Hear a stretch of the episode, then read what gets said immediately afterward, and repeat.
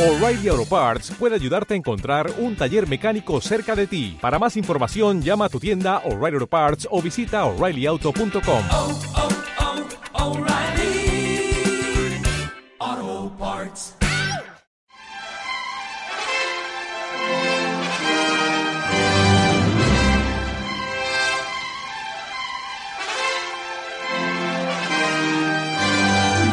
Bienvenidos a la Gran Evasión, vuestra dosis semanal de cinefilia.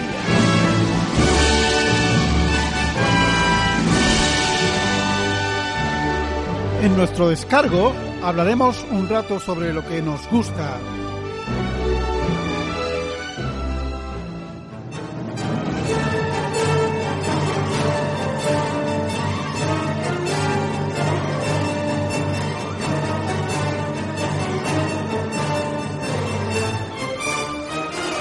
Una vez a la semana hablamos sobre todas esas películas que de alguna manera nos parecen especiales.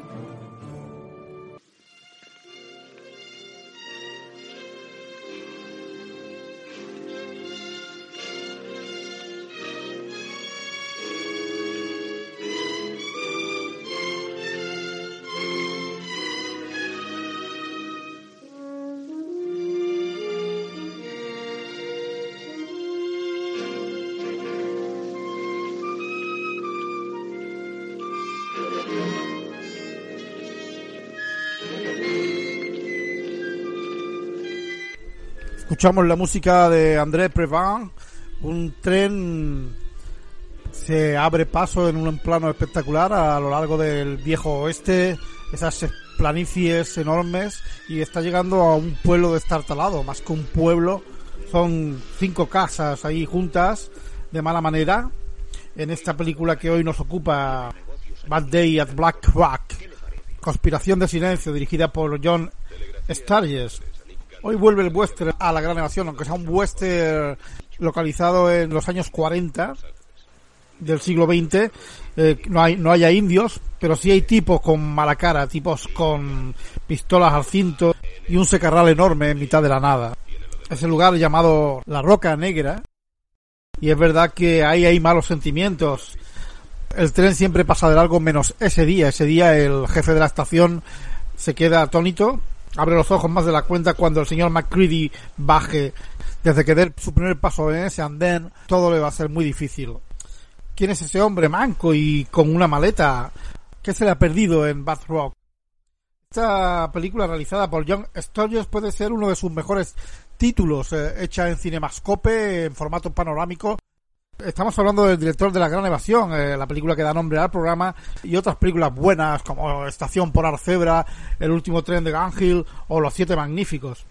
McCready es interpretado por un genial Spencer Tracy, un Spencer Tracy ya en la cincuentena, que ha llegado a ese lugar inhóspito porque tiene una misión, una misión que cumplir. Hoy vamos a hablar de la fuerza, de la concisión de una película directa, corta, magnífica, en mi opinión, de la intolerancia, del racismo y de un delito que todos conspiran, todos conspiran para que no salga a la luz. Bad Day at Black Rock en la gran evasión.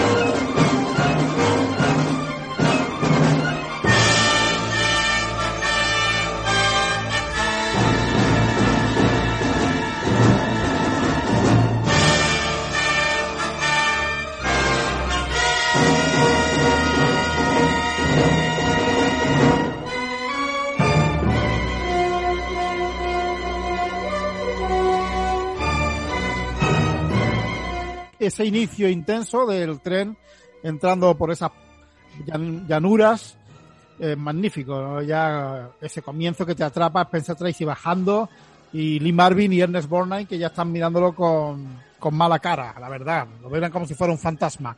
Vamos a comentar antes, soy Raúl Gallego, no me he presentado y nuestro blog es cinemalagranevasión.blogspot.com eh, comento un mensaje que nos deja Jesús Porrero sobre la película que hicimos el otro día, tres anuncios a las afueras, que más o menos nos llama un poco al orden porque dice que hay una opinión contra la película y que no fue muy respetuosa con respecto a la calidad de la película, pero eh, lo que yo comento y estamos de acuerdo que cada uno puede dar su opinión y tenemos libertad para, para decir lo que pensamos sobre la película, no vamos a cambiar eh, nuestro pensamiento para intentar agradar a los oyentes.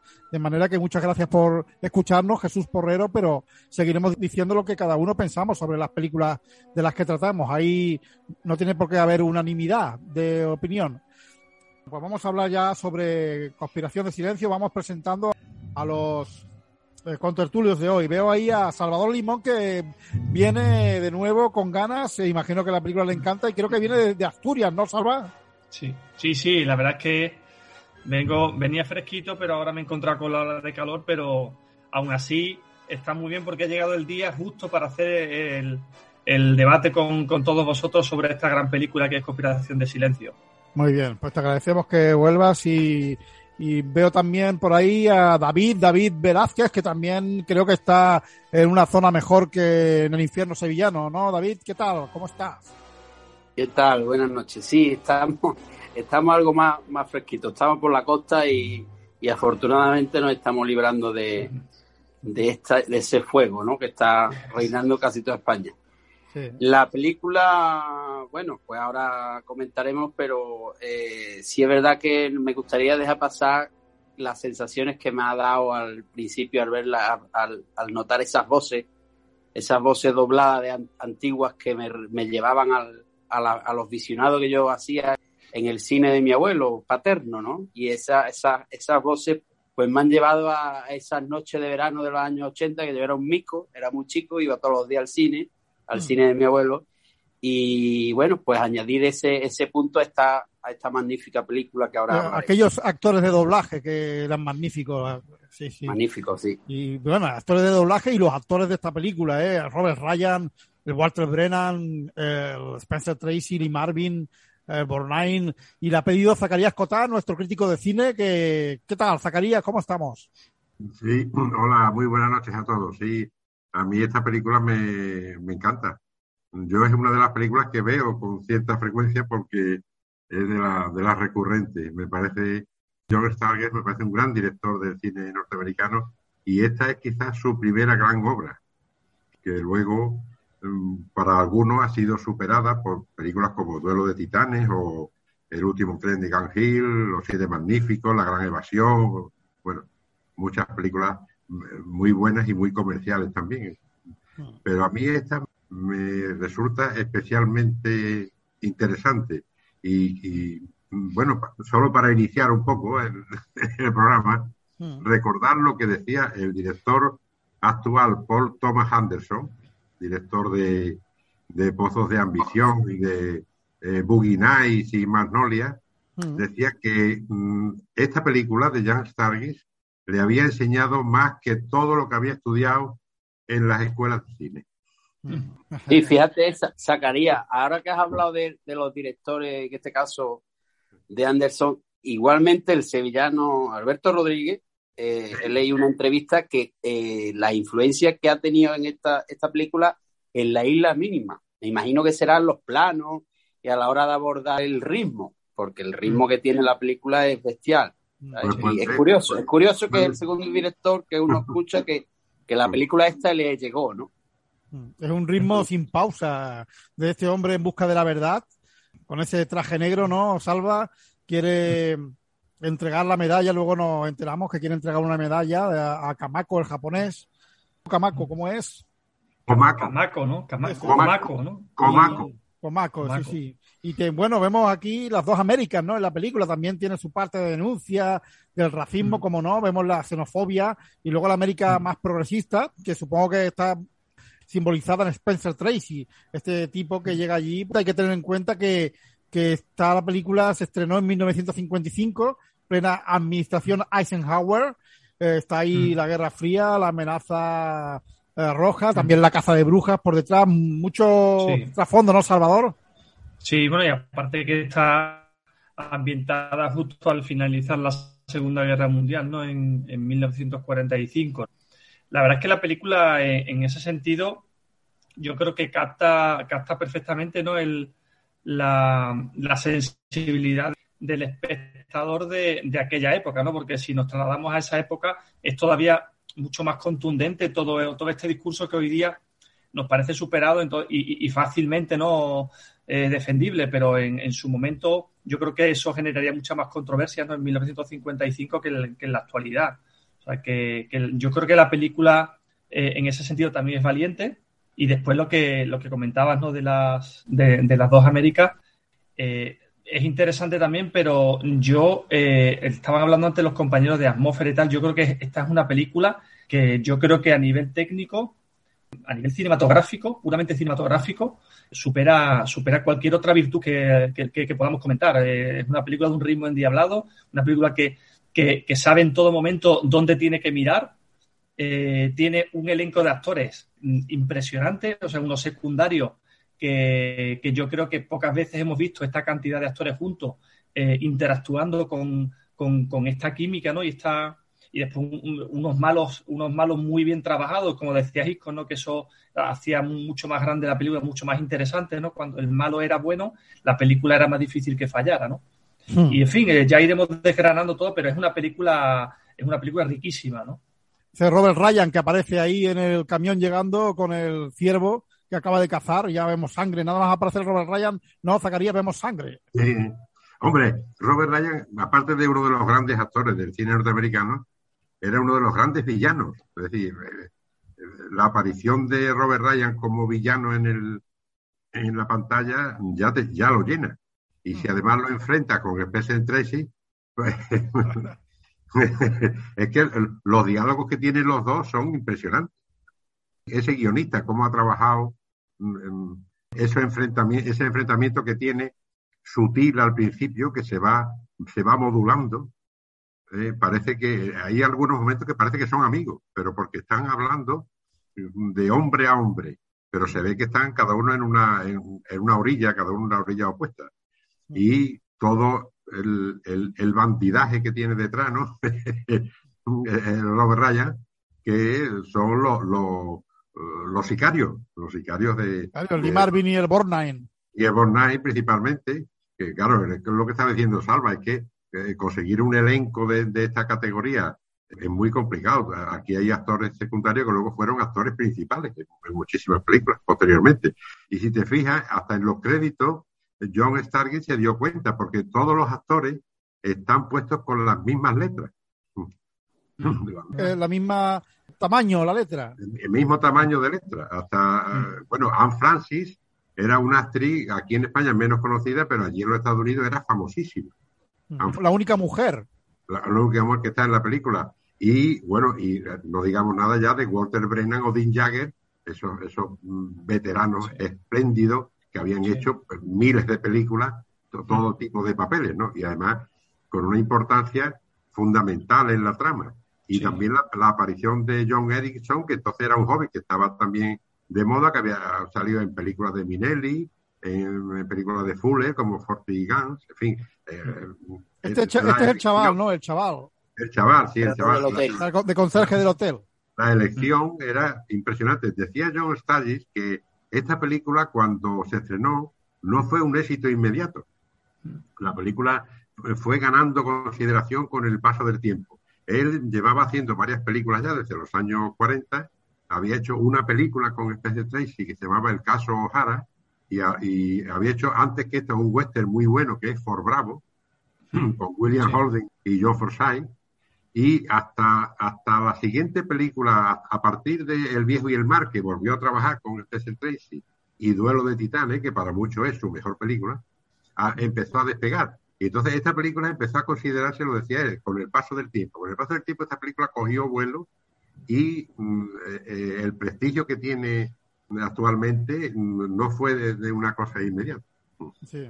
Esta película, ¿no? David, que realmente es un western, pues, ahí ya en el siglo XX, los años 40, pero está ahí el trasfondo total de Pearl Harbor, capaz de salir de la Segunda Guerra Mundial. Robert Ryan odia a los, a los japoneses y bueno, todo lo que ha ocurrido ha sido por ese odio, ¿no? Esa xenofobia que al final, pues, eh, eh, McCready conseguirá sacarle. Claro, yo, yo consideraría a la par, bueno, no solo a la par, sino que realmente es que es casi como un thriller, una, bueno, una película de suspense con tinte de western o viceversa.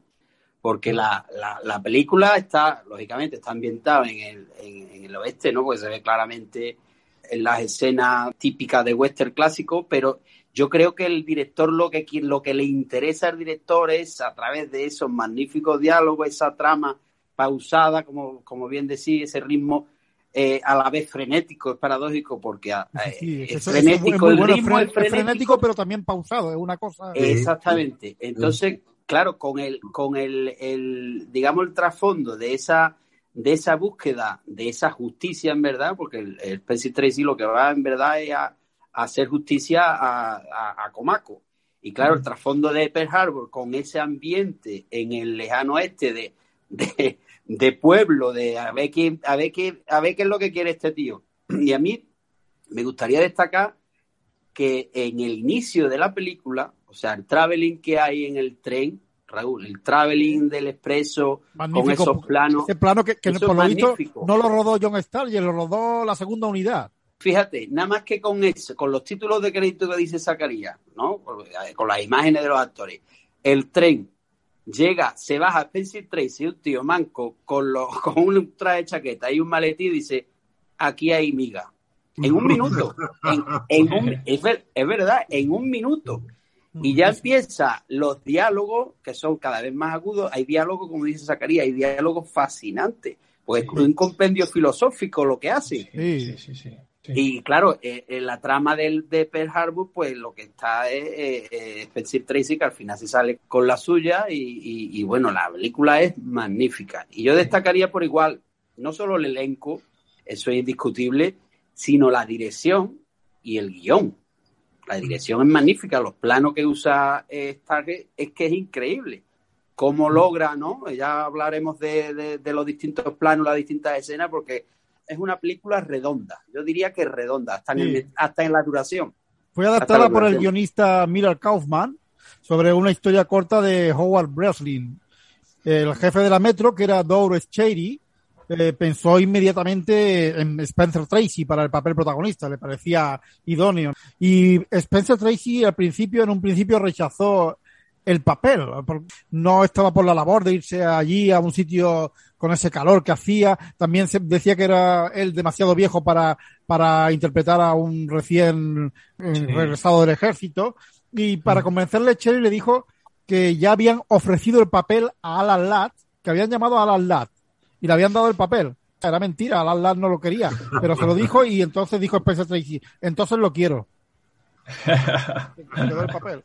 La, ver- la verdad es que el, el guion, en lo que estáis comentando, los diálogos son, son de una precisión tal y, y de una contundencia que, que a veces te cuesta hasta cre- eh, creerte esos diálogos en los personajes, ¿no? En los personajes abyectos que, que nos presenta la película. Lo que pasa claro, ve- después ves a Robert Ryan, que, que lo tenemos casi un poco mitificado, ¿no? Es, ese actor tan maravilloso que, que te lo crees todo, ¿no? Cuando le ves ese rostro, ¿no? Y esa, esa manera de, de moverse, de, de apoyarse en, lo- en lo- en los lugares. O sea, es un actor, no solo es, es la mirada, sino es, es el saber estar en cada plano, el saber, el, el- cada movimiento, si, si, te- si lo observas, eh, eh, es de una precisión. Lo- los actores muchas veces nos olvidamos, vemos las caras, los rostros, las reacciones, pero nos olvidamos de, de lo bien que se mueven delante de la cámara. ¿eh? Es el cacique el que, el que lo mueve todo ahí, ¿eh? Quería hacer referencia, ahora hablaré un poco de Robert Ryan, pero el, comienzo de la película, cuando se ve el tren por ese desierto, es como una serpiente. Yo lo, interpretaba como una serpiente grande. Y cuando la cámara mm, se levanta y, ve el tren que llega, el tren de cara, porque hay un plano cogido casi, casi de grúa o de avión, que se ve el tren, se ve la cabeza de la serpiente que llega. Digo, es la serpiente que llega y que va a picar, va a picar aquí. Aquí Sí, va, sí, sí, sí. esta serpiente va a picar aquí fuerte. Es, interesa- es interesante, es interesante. Y después, sobre, sobre lo que hablaba de, de Robert Ryan, hay de las dos conversaciones que tiene con Spencer Tracy en la gasolinera del- de la chica, hay en la segunda hay un plano en el que él se arrodilla, está hablando y se, se agacha, se agacha porque Spencer Tracy está sentado en un banquito con la espalda apoyada en la pared y el otro está en pie. Y hay un momento en el que se agacha para estar a su altura y la cámara inmediatamente baja al nivel de Robert Ryan. Y, y cuando termina la, cuando termina la conversación, en vez de dar la vuelta y meterse por, por el coche por el lado izquierdo, se mete por el coche por el lado derecho y se pasa, culea, hasta llegar al, al volante. Es curioso. El, Curioso. el- Es, magnífico. Recuerdo cuando hablamos Mm. de Azor el otro día, la película de Azor, Mm. el protagonista pues iba como de un personaje a otro, de un cliente a otro, y aquí de alguna manera también Spencer Tracy no va a hablar con el Walter Brennan, luego con el otro, con el sheriff, con el, ese sheriff inoperante y alcoholizado que es el Dean Jagger. Eh, es un tío que, que va cogiendo información como puede de unos y de otros.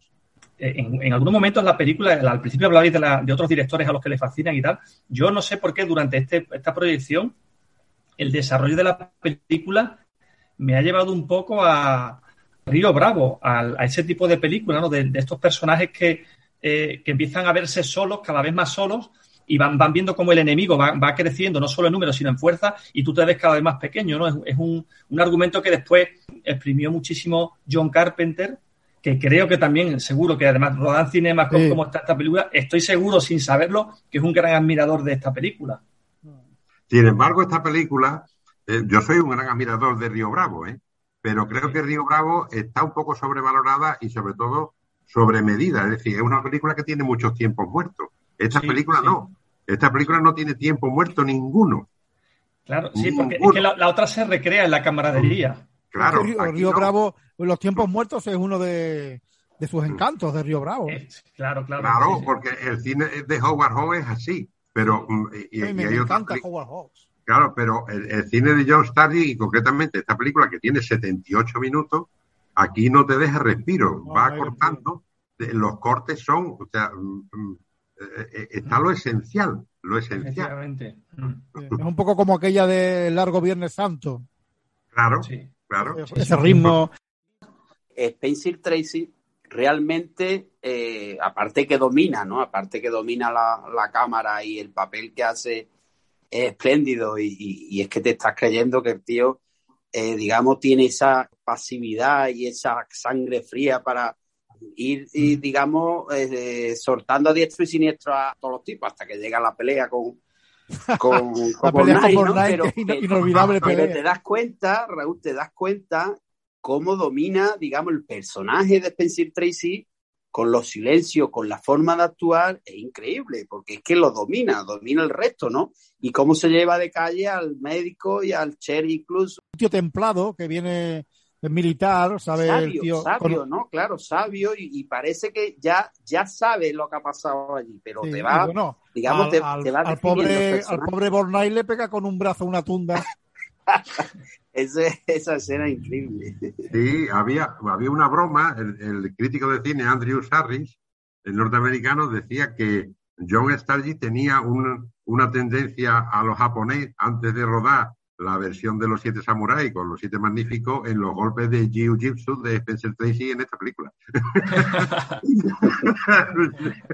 Y, y por cierto Por que cierto, a, a, a Bornaghi le dan, le, dan una paliza similar, si recordáis, en Johnny Guitar, que, que la, Sí, la sí. comentamos aquí no hace mucho. también, sí. también. que la da Stanley Hayden, Stanley Hayden. Sí. Eh, Borgnine siempre, casi siempre hacía de, de malo, ¿no? Eh, En el Emperador del Norte también era, ahí era malísimo, sanguinario. En, en muchas películas es un tipo que va más allá de va más allá de lo violento. Es como tiene esa cara como di- como que disfruta de la violencia, ¿no? Sí. Sin embargo, en Marty, que le dieron el Oscar por Marty, creo que se lo quitó a Spencer Tracy este año. En Marty hace un papel de un tío totalmente tierno. Sí, completamente distinto, pero aquí en esta película se define él además, el personaje. Dice, yo soy medio caimán, medio caballo, dice. Bueno, y fijaros que el complemento que Lee Marvin parece que no está, pero le da también un juego tremendo a, a- la película, ¿no? Es que, es que el elenco es impresionante. Hombre, hombre, hay un, hay un plano que me imagino que lo habréis visto, después de la segunda conversación que tiene en la gasolinera de Spencer Tracy con Robert Ryan, eh, pasa por delante de la casa del médico y va a entrar. Pues en la esquina, en la esquina izquierda se ve que Lee Marvin está allí agazapado de- al lado de la casa. Que luego se va a meter, va a dar la vuelta y se va a meter a arrancar los cables del coche de muerto que le tenía el otro preparado para que se escapara. Sí, sí. Sí. Deja, deja- deja- el operador es William C. Mellor, eh, Sí. operador que trabajó mucho con George Stevens, Sí, Lugar en el Sol, el diario de Ana Frank, Gigante, eh, Uno de los grandes. de los grandes, también en Caravana de Mujeres con el Wellman. Pues eh, deja la cámara, estilo, como habéis comentado, estilo clásico, la deja ahí estática y es verdad, como dice David, está el Spencer Tracy y vemos a un lado, eh, siempre lo están observando con mala hostia, ¿no? El Lee Marvin y el y los otros tíos ahí alrededor sentados, que todo es- ese estatismo da como suspense, ¿no? A la cosa, te da como angustia. Claro, te mantiene la tensión. Eh, eh, la, la pelea que tiene Spencer Tracy con Ernest Borgnine en el bar tiene cinco planos. Cinco planos. Cinco planos. En cinco planos te lo resuelve todo. Impresionante. la pel- la película, Sabe dónde darle, sabe, sabe dónde darle. Si os fijáis también, el- lo que estáis comentando de, de la angustia de estos dos personajes que están acosando, es una película que eh, eh, también eh, tiene, tiene algunos elementos de solo ante el peligro, antes de comentar, y ahora me voy a solo ante el peligro, porque realmente lo angustioso de la película es como incluso personas que él considera, él intuye que son buenas personas, eh, no, no van a ayudarle absolutamente nada, incluso pueden hasta sabotearle, ¿no? Como el tío que está allí en la estación. Eso crea un- una tensión, el, porque el otro se lo espera, pero eh, esta- este des- desinterés de, de todo el mundo, incluso de las buenas personas por ayudarle, también genera una tensión y una preocupación todavía mayor en el personaje de, de Eh, sí, ahí voy, ¿no? Zacarías, hay personajes que son positivos, pero tienen miedo. Por ejemplo, la chica, Anne Francis, que, que le alquila el coche al principio, pero el, otro, el, el malvado del Ryan le dice, no sabes lo carísimo que te van a costar los 10 dólares eso que te ha dado por alquilarle el coche. Exacto, sí. La película de alguna manera la salvan los viejos y los jóvenes. Los viejos, por un lado, que son el médico y el sheriff, y los jóvenes, que son el, los dos hermanos. Los hermanos. los que salvan.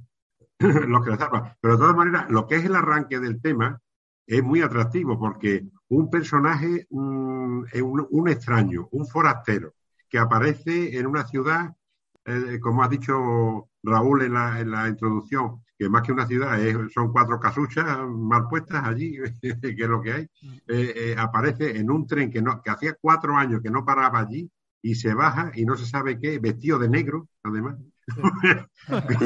Vestido de negro y manco, y dice, bueno, ¿y este tío a qué viene aquí? Sí, sí. Y entonces, claro, ese, ese arranque, es como Claro. decía David, dice, esto, es- eh, esto es muy misterioso, dice, porque aquí se va a liar la mundial, con lo Y que una, sea. y una cosa, cuando, cuando está el, el Robert Ryan, el Smith, allí hablando sobre este tío que viene aquí, le dice al otro, "Mm, ponte en contacto con el detective este que conozco yo, un detective que conoce, para que investigue sobre él. Y cuando investiga sobre él, dice, le, le devuelven el telegrama, dice que no está en ninguna lista su nombre. O sea, eh, Sí. no lo encuentra en que- ningún lado. El nombre se lo ha Dice que inventado. no, es, que no existe, que no existe esa persona, no existe. Entonces que el nombre él se lo ha inventado, claro.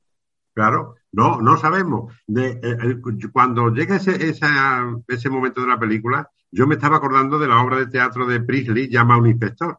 La obra de teatro Llama a un inspector, un inspector que aparece en una casa para mm, remover las conciencias de todos los, los, pers- los personajes de la familia de allí. Y luego, al final, eh, viene el inspector de verdad y el inspector que ha llegado allí no se sabe quién era. Es decir, es un personaje como un personaje fantasma que lo que, lo que llega allí es para remover las conciencias, para descubrir la verdad. De lo que personaje fantasma también un poco ahí como el jinete pálido. ¿Esa Claro, ¿Qué película claro. es, Zacarías? ¿Qué película es esa? No, esta, esta obra de teatro, existe una versión en película de los años 40 y tanto, o 50, me parece que la hizo, la protagonizó Alastair Singh, ese actor tan peculiar, tan peculiar inglés que tiene así una mirada inquietante, pero la película no es muy buena, la obra de teatro sí la he visto varias veces y, y es espléndida. Yo la, la mejor interpretación que vi fue con Fernando Guillén en esta obra de teatro. Sí, David, a medida que va Sí. Transcu- transcurriendo la película, que habéis comentado algunos, nos va dando claves, ¿no? Me- me- Le va preguntando. De- también después vemos en una parte, cuando están en la vía, se van como reuniendo. Y ahí como- están conspirando ya. ¿no? están conspirando, claro. Y, y, y el Bornine, el Cole y el Robert Ryan se van a una parte. ¿Quién es este tipo? Y le dicen, yo creo que es un don nadie. Y lo- es un Sí. lisiado. Los, los lisiados son unos negativos. Los lisiados son gente que dan problemas. Siempre están amargados y no saben ya ni lo que decir contra él. Son Sí, ahí, los- ahí los- es los cuando ellos, claro, cuando ellos realmente se reúnen y dicen, a ver qué vamos a hacer con este tío. Oye, que este tío ya nos está tocando las narices porque no nos dice a qué viene aquí y se va a enterar de lo de Comaco y qué pasa, que los personajes, si os fijáis, los personajes eh, están tan bien definidos que desde el principio el médico con la simple frase de que habla de la inocencia de un niño ya te está diciendo que este tío es el bueno. Sí. Pero aún así. Aún así, tú dudas, tú dudas porque es lo que dice Zacarías, es que los personajes están siempre ahí entre dos aguas. Los Claro. chavales, los dos hermanos, es verdad que se notan conmigo, pero no te imaginas el final de la chica, ¿no? No, te lo imaginas. Es, es brutal. Eh, ahora terrible. bien, ahora bien, los dos, los tres malvados, más malvados, ¿no? Lee Marvin, el Bonai y, y Smith, pues sí están ya desde el principio, pero porque es necesario que haya ese contrapunto, ese desafío de Spencer Tracy con los personajes y esas Sí. preguntas, y venga pregunta, porque el primero que le pregunta es el mismo que, que lo recibe el telegrafista, ¿no? Sí. Bueno, ¿usted qué- ¿Y usted que viene aquí, no? Como que, ¿Usted que viene aquí? Que le- que le- que luego le ofrece una limonada. Quiere, le, le- le empieza a decir, ¿quiere, quiere limonada? Sí. Pero es, es curioso eh, el- el- los agrupamientos en torno a la vía del tren, que eso se, se, comentó mucho en su día, dice, el aprovechamiento que hace Stargate del, del cinemascope, que es colocar a siete o ocho personajes, cada uno en una esquina de del plano, y se ve todo, se ve el pueblo al fondo, se ve... Es curioso cómo eh, ahí es donde determinan a eliminar a, a Spencer Tracy justo en la vía del tren donde él ha llegado. Que además la vía del tren significa ahí el progreso, es decir, el progreso que llega hasta ese pueblucho donde hay un cacique que domina a la gente y que hace lo que le sale, lo que le sale del alma, ¿no? Y lo, y lo que ha dicho David de la chica, en pocas películas de los años 50 se verá cómo abaten a tiros a una chavala, así, ¿eh? Que la mata de un disparo.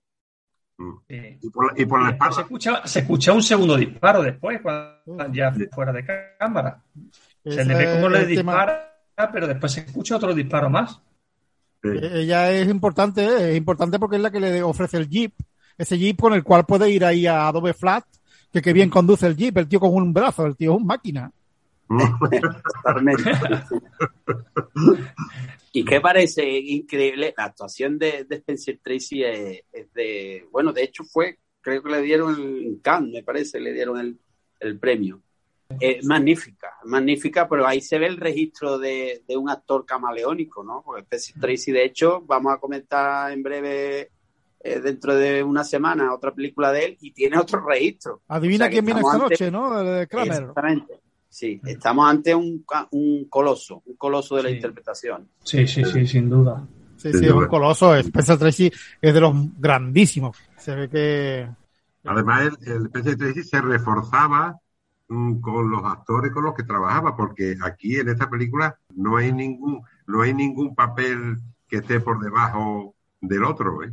Porque hasta el personaje de Lee Marvin, que parece eh, más desagradable porque este, está en plan cínico, en plan cínico cuando, cuando le hace el, el otro lo nombra a Sherry y le rompe el telegrama y está diciendo usted le larga allí un- una, ese- una perorata, usted está aquí contra la ley, está usted haciendo es- está usted importunando a, a los inocentes aquí a los- habitantes de este tranquilo pueblo, prácticamente, vamos.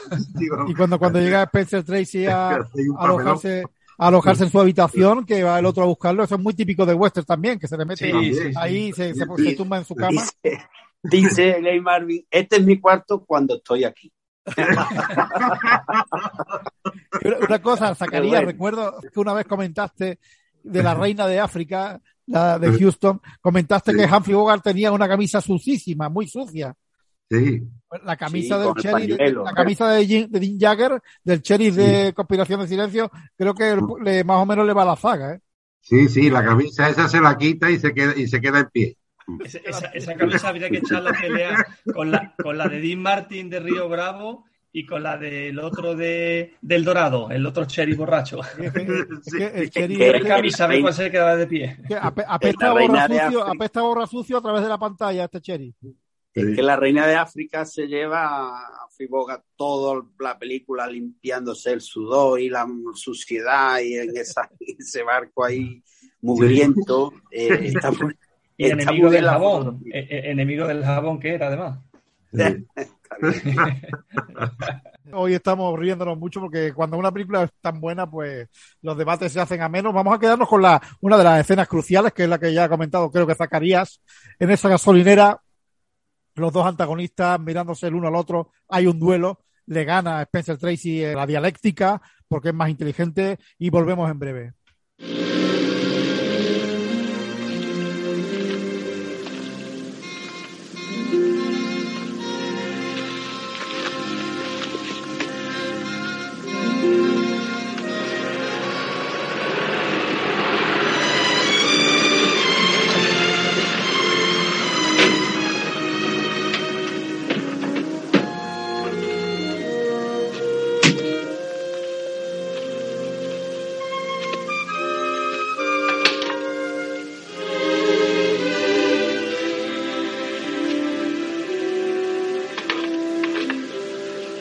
MacReady, quisiera hacerle unas preguntas, ya que todavía está aquí.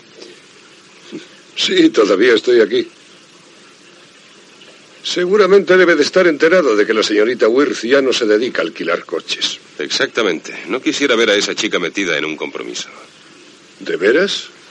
Usted sabe que exigen permisos. Como la gasolina está racionada, Sí.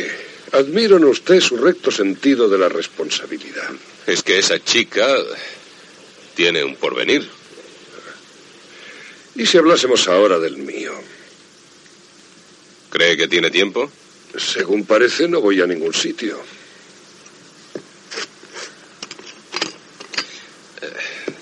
Creo que conduce muy bien el jeep. Pues sí, no lo hago mal. Estoy bastante familiarizado con ellos. Comprendo, sirvió en el ejército. ¿Dónde quedó así? En Italia. Mala suerte. Yo quise alistarme al día siguiente de que esos canallas bombardearan Pearl Harbor. ¿Quién se lo impidió? Mi salud. No me aceptaron. Al día siguiente del bombardeo yo era el primero de la fila en el centro de reclutamiento de Saint City y me rechazaron. Mala suerte. ¿A qué se dedica en Los Ángeles, señor McReady? Estoy retirado. Aún es joven. Podríamos decir que me vi obligado a retirarme.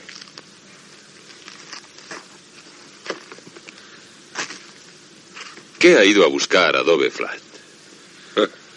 Ya le dije que buscaba un hombre que se llama Comaco, pero tal como usted me dijo, no estaba allí.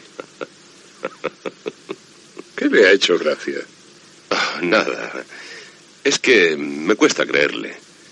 Considero que uno tiene la importancia de lo que busca, y usted es un hombre importante, señor McReady. Adularme no le dará resultado. ¿Por qué un hombre como usted tiene que buscar a un ruin granjero japonés? Porque quizá yo no sea tan importante. Sí que lo es. Lo bastante para saber conservar la calma. No ha habido aquí nadie que haya conseguido ponerle furioso. ¿Y a usted qué le pone furioso? ¿A mí? Nada, nada. Ah, entonces también es un hombre importante. ¿Ni los japoneses le ponen furioso? Bueno, eso es distinto. Después de aquel ataque traicionero a Pearl Harbor y de Batán, Comaco le enfurecía. era uno de ellos. Leales japoneses americanos, no me haga reír. Perros rabiosos, ¿qué me dice de corregidor? De la retirada de la muerte. ¿Qué tenía que ver Comaco con lo que ocurrió en Corregidor? ¿No era japonés? Oiga, señor McGreedy, la ley prohíbe disparar contra los perros. Pero cuando veo un perro rabioso, no crea que espero nunca que me muerda. Le juro que empieza a ponerme nervioso. Todos los forasteros le ponen. No, todos no. Solo algunos cuando vienen a fisgonear por aquí. ¿Fisgonear qué? ¿Qué sé yo? Gente de fuera que viene buscando algo. ¿Buscando qué? No lo sé. Siempre hay alguien que busca algo por estos lugares del oeste. Para el historiador es el viejo oeste, para el escritor el salvaje oeste, para el hombre de negocios el inexplotado oeste. Nos llaman pobres y atrasados, ni siquiera tenemos agua suficiente. Pero para nosotros este rincón es nuestro oeste y quisiera que nos dejaran en paz. ¿En paz para hacer qué? No sé a qué se refiere.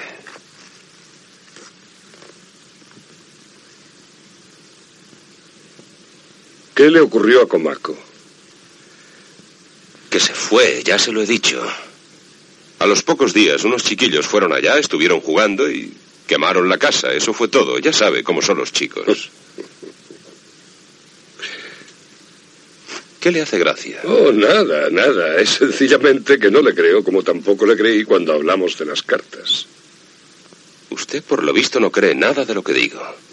Oh, sí, sí, desde luego creo lo que ha dicho de los hombres de negocios, por ejemplo. Podrían quizá interesarse por Adobe Flat. ¿Por qué? Eh, pues no sé, creo que podrían tener interés para ellos o quizá para algún historiador todas aquellas tierras hoy en barbecho, pero que pueden utilizarse para muchas cosas como para servir de cementerio. Eh, allí hay enterrado algo, vea estas flores silvestres. Crecen en las tumbas, ¿no lo sabía usted? Vi muchas iguales en ultramar. Supongo que no es tumba de ser humano porque no hay ninguna lápida. Es un misterio, ¿verdad? Lo parece. ¿Podría usted descubrirlo? Tal vez. ¿Por qué no hace un esfuerzo? Eso le distraería durante algún tiempo. Eh, hombre, eh, tengo otras cosas que hacer. No me interesa.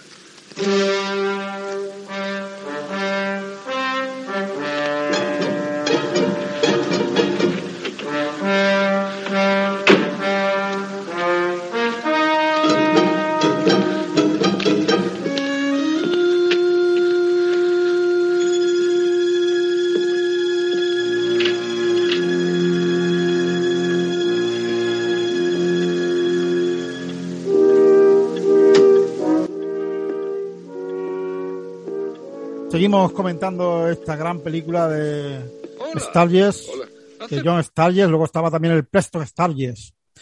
Aparte de eso, ¿no? La denuncia de, de la xenofobia, ¿no? Que hemos hablado en los años 40, eh, Pearl Harbor ahí. Y es verdad que en Estados Unidos, pues, eh, se llegaron a hacer campos de concentración en la administración Roosevelt, donde una- es un punto negro de la historia de los Estados Unidos. Otro más, ¿no? Pues ahí metían a los japoneses.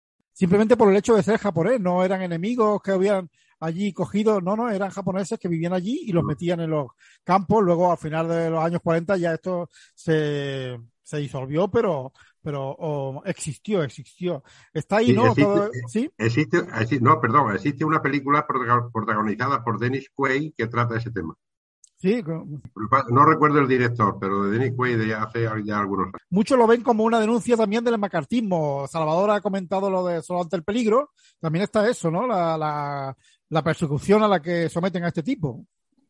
Sí, yo creo que no solo todo lo que hemos hablado y la factura técnica que es indiscutible, ¿no? El que plantea Sturges, sino que el, el trasfondo es una crítica, es una denuncia social, o sea que la película también es no solo una película western de suspense bien hilada y bien hecha con un elenco magnífico, sino que tiene ese trasfondo que es una crítica a, a lo que tú bien dices de la persecución que le tenían a, los- a los japoneses.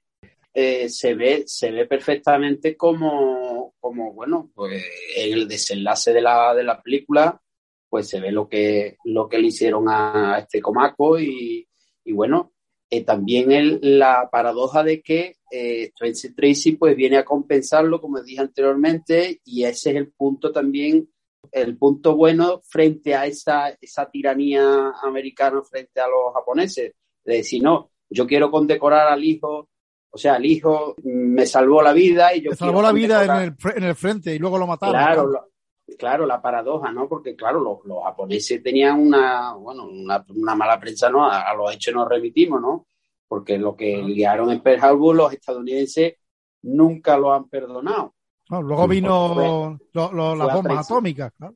Claro, fue a traición, bueno, pero claro, eso fue el desenlace de, de la bomba, ¿no? El tema del Pacífico que atacaron cuando no, bueno, hay infinidades de películas sobre Pearl Bueno, Harbor. que por, pues por cierto, hablando de Spencer Tracy, está por ahí vencedores o vencidos, la de Kramer. Sí. Bueno, Spencer Tracy también protagonizó una película que tiene mm, una primera parte muy buena, que era me parece que era 30 segundos sobre Tokio, de Mervyn LeRoy, que fue la respuesta, la respuesta de los Estados Unidos al ataque a Pearl Harbor, que fue improvisado. eh, Tuvieron problemas porque eran mandar bombarderos desde portaaviones eh, con la gasolina suficiente para llegar a Japón, bombardear y, y meterse en China, porque no, no podían volver. Y esa, película era muy interesante, también la protagonizó Spencer Tracy. Sí, yo aquí veo yo, aparte de, de- hay una denuncia del macartismo, efectivamente, Sí. Sí, de, de- de esas sociedades cerradas donde se cometen crímenes y, y- todo queda impune. Además se hace referencias al diálogo de estos pueblos, puebluchos, donde eh, es- eso lo dice el doctor, dice, eh, nos quedamos así como adormecidos. ¿eh? Lo- hace referencia a los que iban allí a buscar oro, dice, ¿usted cree que vienen allí? Yo les vendo las parcelas. Ellos se ponen a buscar oro, encuentran unos pedruscos brillantes, me los traen. ¿Usted cree que es oro? Dice, no es oro. Dice, se van, no, no se van. Se quedan a, cultivar la tierra aquí, donde para poder escupir hay que beber algo antes. y, y aquí que estamos todos como adormecidos, aquí en este sitio tan desértico, tan seco, con tanto calor, y además hay una referencia al final magnífica, cuando le está pidiendo a Spencer Tracy que le dé la medalla. Dice, denos usted la medalla porque así nos vamos a rehabilitar. Y dice, mm, y le dice él, le dice Spencer Tracy, dice, hay pueblos que se rehabilitan y otros que no. Depende de sus habitantes. Sí. Sí. Pues sí, es que tiene una es la frase, escena como final ha dicho David lo ha dicho, tiene Fred. una frase del guion. Mm. Pero ahí está, está clara la referencia al, al macartismo y, y sobre todo, más que al macartismo, lo que yo veo también es, es mucha crítica a, a la, a la pasividad que hubo en torno a todo, ¿no? Porque realmente, si McCarthy no estamos hablando de una persona brillante ni nada, McCarthy era un, un chapucero, ¿no? Mm. Mm, no no era una persona que, que tenía nada. Entonces yo creo que eh, es simplemente un tipo de persona que se aprovecha de un miedo social a reaccionar, a señalarse, en fin. Y yo creo que la película va también mucho por ahí, por lo que ocurrió, por la persecución de los actores, por, por la inacción eh, generalizada prácticamente Bueno, de la, la sociedad. la manera también de, de poder manipular, que también se ve en los personajes, ¿no? Eh, Smith manipula a todos como a su antojo, ¿no? De hecho, al Cheryl le quita la medalla, toma, y se la da a Lee Marvin, me parece, ¿no?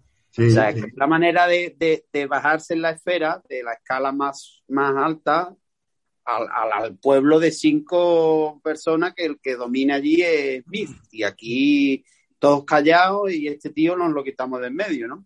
Claro, esto ah, incluso el Cherry, el Cherry borrachín, lo dice, dice aquí ha ocurrido, se lo dice al doctor, dice aquí ocurrió algo que yo tenía que haber investigado y no lo hice, Pero El Cherry está frustrado, es un tío, no lo hice. un, de- un desencantado de la vida. Y- Ah, El Cherry que cuando en la primera escena, cuando entra en, en la eh, bueno, en duerme en la celda, duerme en la celda. Sí, en la celda, dice, esta, esta es mi jaula. Dice, cuando le, le dice, ¿usted conoce a Comaco? El tío se le cae la botella, ¿sabes? De los Sí, nervios. claro. Está Ja- Dean Jagger es buenísimo, ¿eh? Como Sí. los nervios tira la botella y todo cuando escucha el nombre de Comaco. Claro, cuando escucha el nombre de, el nombre de Comaco es como inventarle la bicha. Claro, claro. Claro. Y eso, claro, el Macready va tomando nota de todo eso, de todo lo que va viendo. Y luego está, porque es gracioso, el personaje de Walter Brennan, el doc, el doctor, que el tío cuando llega allí a- también a hablar con él, pone em, sepulturero veterinario. O sea, el tío hace de todo. Y, y vendedor de parcelas, y vendedor de parcelas. Y mediador, ¿no? Porque siempre Sí. es el más diplomático, el, el que Sí. pone el punto más, Sí. más conciliador, ¿no? Sí, no, bueno, pero él, él se ve desde el principio que está en contra de mí, ¿eh? Sí, sí, sí, sí. Desde el, desde el primer momento, sí. Sí, sí. Ahora, el coche de muerto que tiene es precioso. El coche de muertos, sí, que ya es mala leche, que es el que le ofrece para que se vaya. Que dice, yo no voy a, no voy a actuar, yo no voy a meter baza. Y dice, bueno, sí. Y ya le ofrece su coche para que se escape de allí con su coche, pero llega el cabrón del Lee Marvin y que le mete Pero las hay, manos. hay- Sí. Ah, Hay un Yo- detalle de lo que estáis comentando de, de, de mí, de cómo controla todo y tal, y del personaje de Doc. Hay una escena muy buena en la que en la que le están diciendo los otros como que tampoco pasa nada, ¿no? Que este tío a lo mejor coge, viene, no encuentra nada y tal como viene se va. Como que no hay que, no hay que hacer nada, hay que un poco dejar pasar las horas hasta que este se vaya. Y otro dice, pero ¿cómo que no ha pasado nada? Y empieza a relatar lo que ha ocurrido allí. Y una de las cosas es que Doc dice, Doc dice, no me contestaba desde hace cuatro años. que no le replicaba. Eh, el otro ha empezado a, a preguntar que no sé qué. Entonces, ha, ha cambiado la, la simple presencia de este hombre, ha cambiado la reacción generalizada de, de todos los habitantes de, la- de la población, ¿no? Claro, es que ha clavado el aguijón. Sí, efectivamente. Y, Clavado el y- aguijón. y- Tiene también- Por eso que, que Doc, Doc también está bastante, es, digamos, eh, está dormido, ¿no? Lo que yo decía antes, ¿no? que es una crítica a la inacción de la gente. O sea, llevaba cuatro años sin replicarle. Sí, el mismo Robert Ryan, cuando está relatando eso, dice, y aquí esto se, se está extendiendo como una epidemia. El personaje este, el McReady es como una epidemia. aquí. Sí, dice, el, eh, esto es como el portador de, de viruela, ¿no? Desde que ha llegado al pueblo tiene, tiene fiebre. Mira, y a colación de, de esa frase es que la película tiene, tiene diálogos y, y momentos que, bueno, yo he notado varias de, de Smith cuando le dice al Cherry, porque al Cherry le da, le da fuerte, le da, dice cuerpo de hipopótamo y seso de mosquito. Y le dice también, lo que no sabe no puede dolerle. O sea, tiene, tiene una cantidad, la película, una cantidad de, de, de frases, lo que estamos comentando, Sí. que son, bueno, verdaderas joyas, ¿no? Oye, y entre, eh, entre Robert Ryan y la chica, ¿no veis vosotros que, que ha habido algo allí? Entre Sí, ellos. sí, sí, Sí, sí, sí, sí. Claramente que tenían, una relación. Es verdad que no lo sabe hasta el momento en el que la mata. Sí. Pero ahí sí se ve, porque la chica en la parte final da la impresión de que está traicionando a Spencer Tracy. Es decir, lo lleva hasta el agujero donde el otro le está esperando con el, Está esperando para, claro. con Que le dice el. Spencer Tracy, le dice, ¿tú por qué no te vas de aquí? ¿Por qué no te vas de este hoyo, de este agujero? Y ella pone la excusa del hermano, por mi hermano. Sí, no, eh, eh, hablando de los diálogos, tiene unos diálogos Robert Ryan cuando le está hablando de, del oeste a, a, a Spencer Tracy, es magnífico. Dice, aquí viene gente, hay gente que viene, el- al historiador le interesa el salvaje oeste, ¿no? Al hombre de negocio, el inexplorado oeste. Sí, sí, sí. al, al aventurero, el lejano oeste. Aquí viene la gente, viene la gente como si viniera de, de excursión a, a, a sacarnos nosotros. es la conversación nuestra- que tienen en la gasolinera. Exacto, de nuestras casillas, ¿no? Y entonces el otro le responde y dice, bueno, eh, para hacer, ¿qué, qué es lo que ustedes quieren hacer? Como diciendo, aquí, ¿esto qué? Aquí se, se ha, se ha abandonado el principio de autoridad y, lo, y los bandidos campan por su Bueno, que, que por una parte Robert Ryan, Robert Ryan está fascinado con el tío ese. Sí, sí, sí. sí. Robert Ryan le dice, usted es un gran hombre. eh, usted es un No, gran- le dice, dice, usted es un hombre importante. Dice, Sí, yo no soy nadie. Dice, es lo suficientemente importante como para saber mantener la calma. Sí, sí, dice, la grandeza Sí, de un verdad. hombre se mide por lo que consigue enfadarle. Y a usted Sí, aquí nadie sí. lo enfada. Sí, sí, sí, es verdad. Son una Y el otro le dice, ¿y a usted los japoneses le ponen furioso? Y el acierto, el acierto que ya ahora, yo estoy cayendo ahora que creo, creo que Bornheim, cuanto le da el le da el sopapo que le da Spencer Tracy, creo que después ya prácticamente lo anulan. O sea, Sí, ya no desaparece, sale. ¿no? Ya no sale. Desaparece de la película. Pues ya Otro que lo, acierto, que lo quita de en medio, lo, lo ha dejado. Claro, pero, Sí, sí. pero fijaros cómo están tan bien definidos los, los, los personajes. Y después la chica cuando entra en acción, ya en esa escena final, el hermano cuando le cuenta ya porque ya no puede más y ya le Ah. cuenta lo que pasó. El hermano O sea, que, que es otro perdedor, ¿eh? El hermano es un perdedor también. Sí. Claro. Ahí, bueno, ahí también, eh, eh, de las escenas de violencia, hay una muy buena que es cuando Walter Brennan está con un palo para darle a Lee Marvin y ve la manguera del, del extintor y dice, uh, esto que es de hierro, esto es mejor. pa-". No, no lo dice, sino que lo coge y se lo zampa en toda la cara. Y a- a- en, ese, en ese lugar es, es hostil hasta la, lo que está comentando David, la escena de la pelea con, con Coley, cuando llega el tío al bar, a- a- claro, tiene un poco de hambre, ¿no? Ya está pasando todo el día, que hay algo de comer y le- eh, es hostil hasta el barman, le ofrece judías con chile picante. Dice, eso es lo que hay. Sí. Y dice, y dice ¿hay algo más, dice, sí, guindillas y judías. Sí, sí. Y llega el Bornay y le, le echa el ketchup para, Sí, sí. para Claro, que ya lo provocó, lo provocó ya. Es que tú dices que no puede tener más paciencia, que ya lo provocó hasta el límite, ¿no? Hay una cosa muy buena en esa escena también que con respecto a la pericia del fotógrafo Mellor, que se están los tíos peleando ahí, vemos el interior, las caras de los otros cuando le pega la paliza, con la cara de asombro que ponen todos, y vemos de pronto, bueno, se ve todo el tiempo la, la puerta y el exterior, la, el campo, Sí. las llanuras, se ve todo a, a Sí, se fondo, ve todo. es magnífico. Y desde el interior sí logra, logra como, sí, la profundidad que logra desde, desde ese plano, ese ángulo, ¿no? Sí, bueno, y además tiene muchos planos eh, cogidos desde la calle donde se ven los personajes detrás de los cristales. Ey, sí, sí, sí. Detrás de los cristales. Y eh, detrás de los cristales se ven las caras de los personajes y se ve el campo. Claro, se ve reflejado toda esa, esa llanura tan seca. Es decir, eh, nos mete a los espectadores dentro de ese mundo que es al mismo tiempo abierto completamente y cerrado. Y cerrado porque además eh, tenemos sensación de, esa, de ese mm, cerramiento cuando después de estropearle el coche de muerto, el Lee Marvin le dice, bueno, voy a salir andando, dice, no, dice, no, no va, no va a poder andar ni 100 metros porque lo van, lo van a abatir. Lo van a Claro. batir. Ahí está Lo van a totalmente, está acorralado, ¿eh? Ya. En el momento que, que se aleje un poco del pueblo, lo van a batir desde aquí. ¿no? Es que hay, hay una cosa que, y volvemos al principio de la película, que es fundamental para crear toda esta atmósfera y sobre todo que te permite centrarse en, las rela- en las relaciones entre los personajes, en las reacciones de los personajes, en desarrollar todo, todo esto que venimos hablando ahora. Hay un plano fundamental que ya hemos hecho referencia al, que es el del principio, ¿no? Cuando ese plano ya cuando aparece dirigida por John Stur, que, que está el, el tren que Bueno, llega el, tren y serpiente que dice Zacarías, la serpiente. El tren serpiente que comentaba Zacarías, y vemos las cuatro casas y efectivamente ya uno tiene una conciencia desde el comienzo de la película, desde el minuto uno, de que ahí, ahí no hay donde esconderse. Ese es un espacio que son cuatro casas, entonces no necesita ya dedicarle más tiempo al, al espacio, porque el espacio está ya definido con ese primer plano.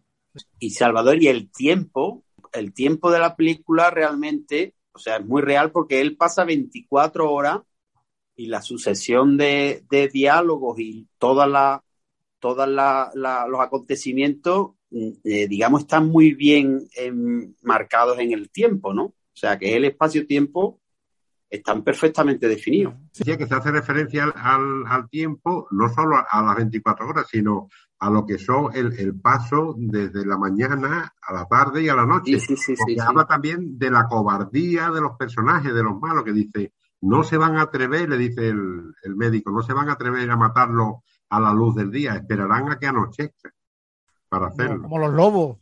Claro. Sí, y bueno, también tiene la, la persecución esa, ¿eh? La persecución tras regresar de Adobe Flat, que ya le está esperando el Collie para, para acosarlo con el, con su camioneta. El tío este, cómo, qué bien lo hace Bornain, cómo se ríe, ¿no? Esa, esa risa que pone de loco mientras le No podía ser otro, ¿verdad? Sí, No sí, podía ser otro, ¿no? El que...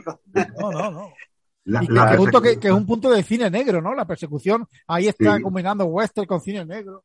La persecución es magnífica, es de una ejecución mm, prácticamente perfecta. La persecución. O sea, que ya va entrando, pues, ese, ese tipo que se está diciendo a sí mismo, mm, ¿dónde me estoy metiendo, no? La ansiedad cada vez más, más acuciante de esa situación. es que la, la- la- la tensión va, va incrementando porque, porque el director desde el principio ya instala, eh, instala el, es verdad que lo que dice David, no que ha añadido el tema del tiempo, instala sobre nuestra cabeza el espacio y el tiempo de una manera que, el, que lo tenemos presente. Entonces, todas la- las relaciones que, que- que se van desarrollando, los momentos de tensión tan, tan sutilmente colocados, ¿no? En la pelea, la persecución, el- determinados diálogos, cuando los provocan, los, los tiene que ir introduciendo muy poco a poco, pero tenemos eso, eso ya instalado en el, en el, en el espectador, el, el director desde el principio. Y está el, el personaje de- del joven, del hermano. Yo le veo como una tristeza en la cara todo el tiempo, porque claro, uno piensa lo que habrá pasado a ese chaval, ¿no? Porque en el pasado, ¿no? De lo que ha visto, porque están todos, tienen remordimiento, ¿no? De que, de- Sí. de que están todos tapando ese crimen. Claro, pero ahí eh, la, la frase que le dice Spencer Tracy después de derribar en el bar a Ernest Borgnine, que le dice, entonces cuando acusa directamente a Smith, dice, usted mató a Comaco, usted mató a Comaco, pero no tuvo la valentía de hacerlo solo, sino que se confió Sí. a personajes como este o este otro que no son precisamente los Sí. mejores que hay. Y entonces, claro, Y entonces... señala a Bornay a, a Limar. Exacto. Dice, en el momento en que ellos vean que las cosas se, están, se pongan malas, van a reaccionar contra usted. Dice, y se Claro. están poniendo cada vez peor. Ese pueblo que no es un pueblo, es, es un pueblo maldito realmente, claro, porque tiene el punto de que todos son culpables, eh, son cómplices. Al final el hermano, el hermano de la chica y el Walter Brennan al final se, pues se lo dicen ahí en el hotel. Entre uno y otro le dice, Smith prendió fuego a, al japonés y luego le disparó. Que realmente al final pues hay una justicia de alguna forma, ¿no? Muere igual. Robert Ryan Igual. con el, con el tema este del cóctel molotov Bueno. que, se, que se fabrica No. con un brazo, le fabrica el cóctel molotov ahí. La escena final es, es muy buena, ¿eh? porque además le, le- o sea, le, le devuelve, ¿no? Le devuelve la misma muerte a, a Smith. sí, bueno, no muere. Yo creo que Smith no, No. muere. ¿eh? ¿No, No muere? No, yo creo que no. Yo creo que lo coge No. preso. Mm. Sí, no, sí, ahí, ahí para- porque ahí No se dice ve, es- No no, se ve. pero Dean, Ja- Dean Jagger dice como que él se ocupará y parece Sí. que da, da la impresión de que él se va a ocupar de, de custodiarlo. Sí, sí. Eh, eh, la que muere es la chica, pero él no. Sí, muere la Y- chica. Sí, eh, ahí pues, es muy curioso porque, por ejemplo, esa escena en la que PC Tracy fabrica un cóctel molotov, eso también está bien explicado porque eh, nos dice que no es nada gratuito. En el guion, él está habituado a conducir jeep porque ha estado en el ejército. Eh, claro, eh, le gusta beber porque él lleva en su maleta una botella de whisky Sí, sí, bebe. eh, que se lo ofrece a los demás. Después fuma. Y como fuma, porque él le pide al muchacho, ¿tienes tabaco? Y le da un paquete de tabaco que lo abre, abre el paquete de tabaco con una sola mano. Sí. Luego, luego, luego lleva mechero. Sí, sí, sí, sí, sí, Claro. es verdad, sí, te, te va cuadrando. El, el Lee Marvin con mucha mala leche al principio le dice, le echo una mano cuando entra Sí. en el hotel. Esto se lo, se lo dicen dos veces, lo de le, Sí. le echo una mano, o le hace falta a usted una mano. Que es curioso, que es curioso que en la pelea de, que tiene en el bar con L. Nine, él reacciona de forma violenta cuando el otro le toca, cuando el otro le toca, porque él va a salir va hacia la calle y el otro le toca en el brazo y entonces él se vuelve y le da el golpe en el, en el En cuello. el cuello, sí. Sí, que además lo hace bien Bornheim, que se ve que le ha hecho daño, que casi se lo carga ¿no? de ese golpe. ¿no? Sí, sí. La, la- la película también trata el, el- que otra cosa muy de western, el tema de, del linchamiento, ¿no? De cuando Sí. este grupo Yo me de acordé también, personas- Salvador, me acordé de incidente en Oxbow, un E- poco. Efectivamente, es que justo has dado en el clavo porque es que iba, iba a ella justo, el, ese, eso- esos prejuicios ¿no? que en, en determinadas partes de la sociedad, ¿no? esos prejuicios que hacen que, que- que una borrachera no acabe en, en un linchamiento, que es una cosa muy del western y que se trató de forma magistral en Incidente en Osbo, ¿no? que Sí. eh, ve uno la película y, y- y se asombra de que sea de Una maravilla, una maravilla. 1943, una película Sí. tan antigua y tan, tan adulta y tan moderna todavía a estas Sí. alturas. Bueno, de esa película, que por supuesto me parece una película espléndida, y de Furia, la de Friedland, que protagonizó Sí, Spencer Spencer Tracy, Spencer Que es todavía más antigua, que es todavía más antigua. todavía más antigua, que es del año 38 o 37. Sí, sí, Spencer Tracy con, con Stargis, como habéis comentado, ya hizo el caso O'Hara y después haría El viejo y el mal, la película que ya Sí, basada Sí. en la novela de Hemingway. Sí, esa película que empezó a dirigir Fred Cineman, pero que John Stargis la- lo sustituyó. Y fue de los primeros éxitos que tuvo Stargis en la dirección. Stargis tiene una película que a mí me gusta bastante, que es aquella con Ross Castle, la de Estación por Alcebra. Sí. Sí, Una película sí, que, que sale gusta. Mornay también. Bueno, y la segunda parte que hizo sobre el tiroteo de OK Corral, la hora de las pistolas, Mm. también es muy buena. Sí, es, verdad. e- Esa película está muy olvidada, ¿verdad? Esa, la versión Sí, sí. con Jason Robards, ¿no? Haciendo de dos Con Jason Robards, con James Garner y con Robert Ryan en el papel del villano. Sí, sí. Bueno, y la gran, la gran evasión, la gran evasión es de, es de Stargis. Y la gran invasión también, claro. hombre, La gran invasión es una de las grandes películas, de las, quizás de las más comerciales del cine norteamericano. Sí. Ah. Yo, yo vi recientemente la de los siete magníficos y también me parece una película mm, que aguanta el paso del tiempo magníficamente. ¿eh? Sí, Uno- los personajes de Eli Wallach. después dentro de los magníficos hay, hay, en fin, hay actores mejores, actores más limitados, pero es una película, me pareció un visionado muy, no solo lleno de nostalgia, sino que me pareció un cine de calidad. Sí, es que eh, eh, tanto en esa película como en La Gran Evasión, él se aprovecha de la personalidad de Steve McQueen. La personalidad de. Steve McQueen Ah. es que era algo distinto en el cine norteamericano. ¿no? Sí, sí, sí. Claro, pero fijaros que, que ahí, que respecto a las películas de este director, ¿no? Que estoy comentando, eh, son grandes producciones y esta, esta creo que se hizo con poco presupuesto, ¿no? Eh, Sí. Curioso la, la capacidad que tenía este director Sí, sí, con, sería- con lo, con lo poco que tenía y el, el rédito que le sacó, ¿no? Las magníficas películas que hizo. Sí, claro, pero hay que tener en cuenta que esta película, primero él no era tan conocido y después es una película que está hecha todo, prácticamente todo en exteriores. En exteriores, exacto. Claro, claro, porque tiene los interiores, bueno, los planos que tiene en la en el salón de entrada del hotel también son muy buenos, ¿eh? Cuando, se- cuando Sí. están allí en los salones, en los, en los sillones echados. Los ahí interiores, sí, sí. los- esos interiores son magníficos. Ahí se ve al Cherry que se ha quitado las botas, el Cherry borrachín, que está con- en calcetines.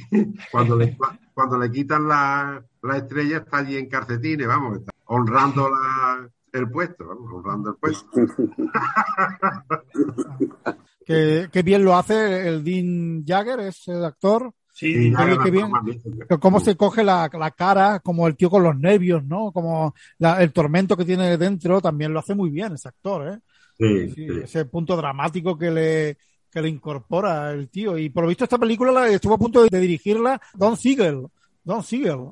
Pues Don Siegel hubiera hecho también una gran película, ¿eh? Sí, claro, Don Siegel también sabía. Sí, por cierto que nunca hemos hablado de una película de Don Siegel aún en el programa.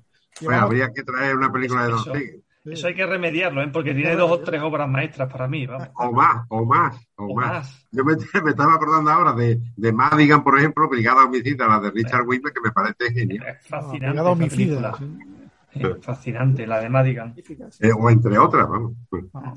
Que por cierto, ahora que ha dicho Madigan y, y- y hemos dicho también Brigada Homicida, también hay que hacer referencia a los dos títulos, al castellano y al inglés de esta película, que no tienen nada que ver el uno con el otro. Y es verdad que Sí. este es uno de los casos en el que el título español est- está muy bien cogido. Ah, De Donald Sí, sí. Siegel era muy chula aquella también del Clint Eastwood, la de Clint Eastwood que estaba rodeado de mujeres en una casa. Sí, El Seductor. Ah, El el seductor. fue- esa, esa es una de las obras maestras de la que Esa es una de las obras maestras, que han hecho una copia de con Colin Farrell que, Mm. que no llega a la, y Nicole Kidman que no llega a la altura. No, ¿Cómo va a llegar? Sin verla ya sé que no llega. Pero Donald Siegel, Don Siegel, Sí. maestro de Eastwood. Eastwood, Maestro de. Sí, señor. Sí. Eh, por cierto, tenemos que hablar de la música de André Previn, que me parece maravillosa en esta Sí, sí, está muy bien. Y pues, sa- ¿sabéis que se planteó en un primer momento sin música esta peli? Pues Eh, tiene una, solo, solo el, el- porque tiene varios temas, pero solo el, el- la, la fuerza del, del comienzo de los títulos Del de comienzo, sí. Está- Está Esto es es impresionante. Una partitura que va siempre haciendo la misma, el mismo ritmo, el mismo, la misma melodía que, y la va pues adornando siempre. Está muy, está muy bien la banda sonora de Sí, Previn. sí, lo va dosificando. A mí me parece una banda sonora al estilo Herman. ¿eh? Estilo Herman, sí. eh, Y al viejo, al estilo del viejo Hollywood, sí. Le, Sí, le sí, va dando sí. fuerza, Clásico, le va dando fuerza a, la- a las situaciones. sí. Y con, respecto a, a Spencer Tracy, aparte de su alcoholismo, que era alcohólico, estaba bastante malhumorado en el rodaje. ¿eh? Eh, Tracy, por lo visto, se, se enfrentaba a John Sturges y bueno, John Sturges decía otra toma y le decía el Tracy, por lo visto, le decía yo no hago más tomas y se iba y no, no.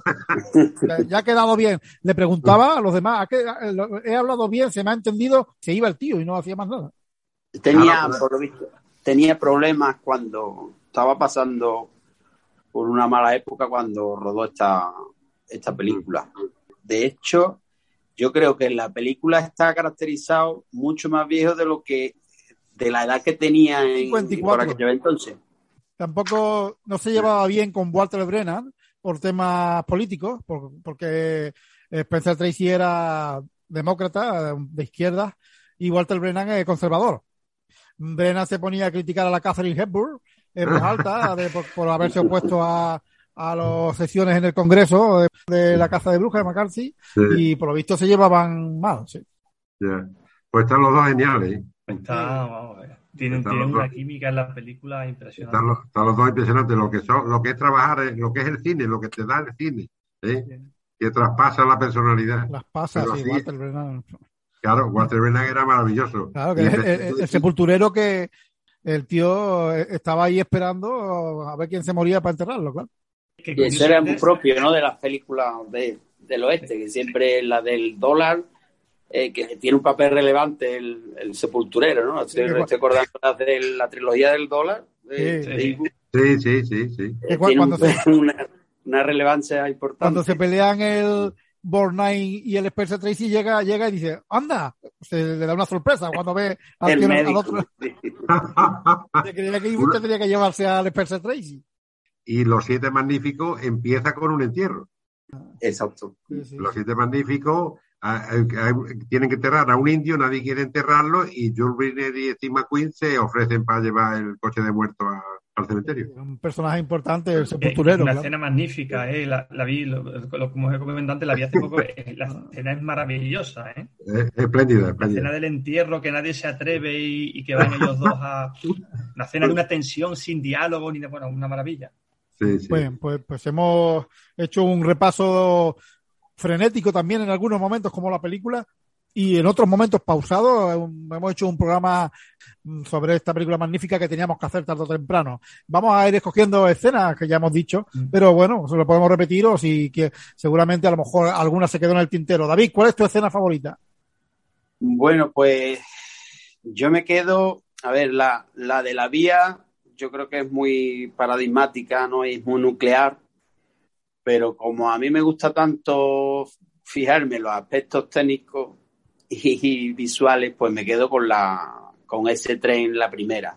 La primera, el tren, el, el traveling del tren y ese plano grúa y Plano desde un helicóptero, una grúa, La no sé cómo lo o sea, hecho. o sea, los títulos de crédito, tal. El inicio de la película es, es- es maravilloso. Sí, sí, sí. Salvador, Eh, a mí me gusta mucho una- la escena que comentábamos antes de cuando le pega la paliza a Borgnine y lo tira al suelo. Ya cuando, en el momento que ya queda totalmente inconsciente, que le da esa, esa voltereta y lo tira de espalda, aparece a través del cristal que vemos corriendo a Walter Brennan y lo vemos con mucha prisa, entra y ya cuando entra y ve que el que está en el suelo es Borgnine, se relaja y dice, oh, Sí, sí. como vaya sorpresa, ¿no? El tío venía preocupado pensando que iba a tener que atender a Spencer Tracy, ¿no?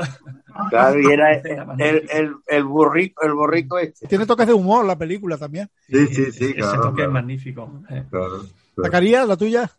Sí, bueno, yo- a mí lo- me gusta todo, pero me quedo con los dos parlamentos que tienen Spencer Tracy y Robert Ryan en la gasolinera. Y después eso me parece lo más granado de, de la película, quizá el clima. Y, pero me gusta mucho también la parte final cuando llega el tren y el revisor dice, es la primera vez que para el expreso aquí. Y dice Spencer Tracy, La la segunda, la segunda, en cuatro años, la segunda en cuatro años. En cuatro segunda. Pues yo me quedo también una con el, con el revisor, con el de la estación, que cuando va al Tracy como último recurso a decirle que mande un telegrama a la policía, ¿no? A decir que, que, que necesita ayuda y empieza a hablarle de la limonada. ¿Le gusta la limonada? Para despistarlo, ¿no? Que, que me está contando de limonada. eh. Que, Dice, que no me pare- gusta que parecía esa- agua, ¿eh? Parecía Dice, no agua me- la limonada. Y dice, no me ha gustado nunca la limonada. Dice, "Lo que no me ha gustado nunca. Es una bebida muy refrescante, dice. Y también, bueno, eh, por, por supuesto, Robert Ryan ardiendo, ¿eh? Robert Ryan ardiendo. Eh, una satisfacción ver al, al villano, ¿no? Como, como en plan MacGyver, el otro le hace ese cóctel motor con la gasolina de- del Jeep, que es magnífico. Anda que el Jeep no da juego tampoco. Joder, eh, le hace agujero por, de- por debajo ahí al motor y le echa la gasolina. La corbata, como lo va enrollando todo, magnífico, ¿eh? Sí, sí. España. Sí. Bien, pues ¿qué, qué película tenemos, Zacarías? La semana que viene hablamos de... Sí, nada, ¿no? No, no- Nada, nada sobre la, sobre la obra de Carmen Laforet, de Edgar Neville. Carmen Laforet, eh, de Edgar Neville, el director español tan reputado. Sí, sí. Sí, sí. Pues nada, muchas gracias y nos quedamos con este Mal Día en Black Rock, en La Roca Negra, que el título en, en español, eh, yo le hubiera puesto Mal Día en Roca Negra en lugar de Conspiración de Silencio. Conspiración en silencio está muy bonito, ¿eh? Pues a mí me gusta Conspiración en Silencio, sí. Sí, sí, sí, a mí título sí. español Muy muy, bueno ya, ya lo he comentado antes que a mí me parece de las pocas veces que digo me gusta más el, el- el- El título doblado, ¿no? Pues nada, muchas gracias. Y mucho cine. A ustedes. Almost heaven, West Virginia, Blue Ridge Mountains, Shenandoah River. Life is old there, older than the trees, younger than the mountains, growing like a breeze. Country roads, take me home to the place